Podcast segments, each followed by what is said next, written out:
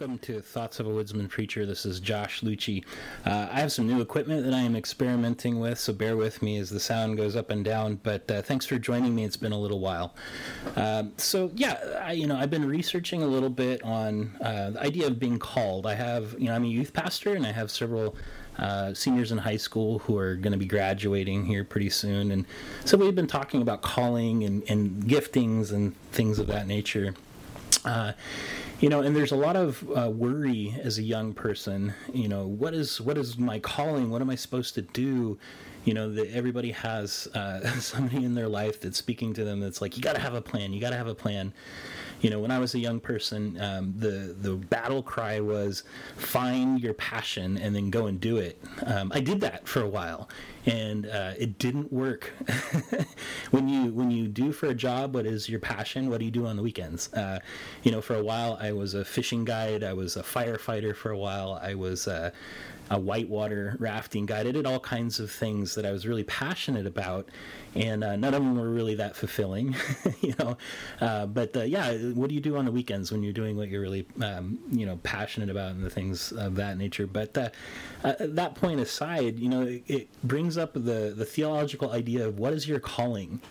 Um, is it a unique thing that you are specifically called to, or is it a more general, uh, you know, Christian calling? Um, you know, when I, I think of the idea of calling, it brings me back to you know hunting season and and that and you know we uh, with limited success have tried calling deer and rattling deer and things like that. And uh, uh, you know sometimes it works sometimes it doesn't. It depends on the season.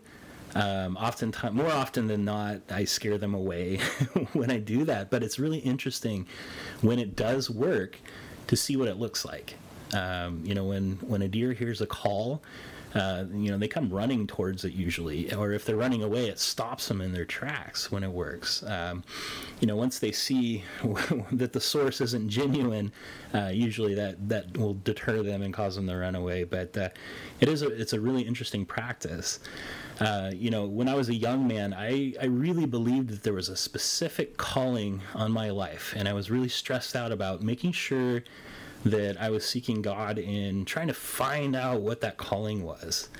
Uh, you know, praying that He would speak to me and tell me what to do. Am I supposed to be a firefighter? Am I supposed to be an EMT? Am I, you know, do I feel called to be in the ministry? And you know, I, I, I did. I, I, felt called to be in the ministry, but for a long time there was a lot of stress around that. And what am I supposed to do? So, you know, I, I, I took a dive a while ago into what that that means, and I think uh, you know, popular opinion is starting to change around what calling is. You know, generally speaking, the evangelical world calling for a long time was very specific. You know, find what is God's calling on your life, and I, I think He can do that. I think He can, you know, guide your steps in a very specific way that uh, will take you down a very specific specific path. And He's done that with me before too. But um, you know, I think there are some theological implications of that that uh, we can miss that calling if it's a really specific sort of thing that um, if I make the wrong choice or the wrong turn or if I choose the wrong major in, in college or something like that that I can miss out on God's best for my life. You know, a lot of people have believed that around relationships and marriage that you know they can choose the wrong person or what if what if the right person walked by me on the street and I didn't know it then I missed out, right? And I just don't see uh, enough theological uh, proof that we have the power to do that. you know, I think God's um, omniscience and all powerfulness really dictates otherwise. You know, uh, I don't think you can argue that there isn't a calling on our life, that God doesn't call. Uh, you know, there are all kinds of, of verses there. You you uh, look at like 1 thessalonians 5.24 it says the one who calls you is faithful and he will do it um, you know, it talks about uh, in John 15, 16, you did not choose me, but I chose you and anointed you so that you might go and bear fruit, fruit that will last, and so that whatever you ask in my name, the Father will give you. So, you know, there's a lot of, and, you know, the list really goes on. Um, you know, 1 Peter 2.21, to this you were called because Christ suffered for you, leaving you as an example.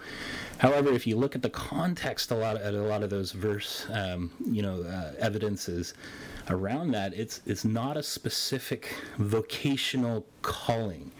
Uh, what it really is is calling to serve the King, uh, a kingdom furtherance to seek uh, the one that was lost, the one sheep that was lost, but also to feed the 99 that weren't lost. Um, you know, so you, you have those callings, and, and as I as I get older and as I see more life, what I start to see to be true, and this is you know Josh's interpretation, so take it for what it is, is that you can fulfill that calling wherever you're at. You can fulfill your calling in your life if you are driving a forklift in a warehouse, which I've done that. You can fulfill that calling as a welder underneath tons of steel. You can fulfill that calling as a firefighter. You can fulfill that calling in, in all different sorts of ways, furthering God's kingdom, feeding the 99, and seeking the one that was lost.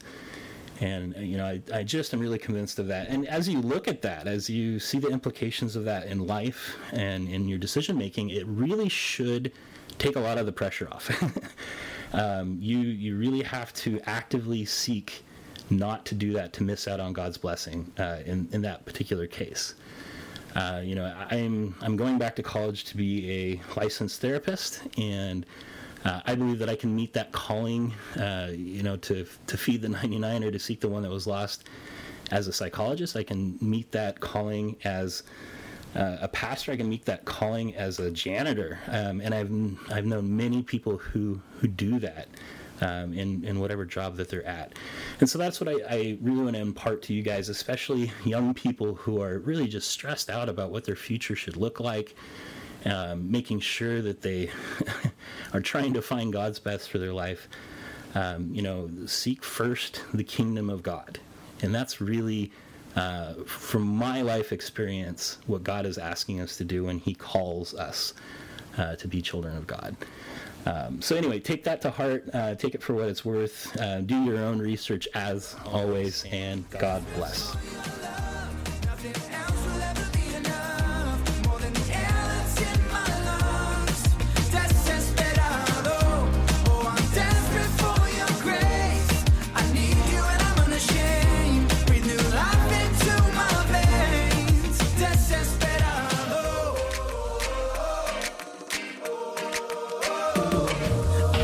I confess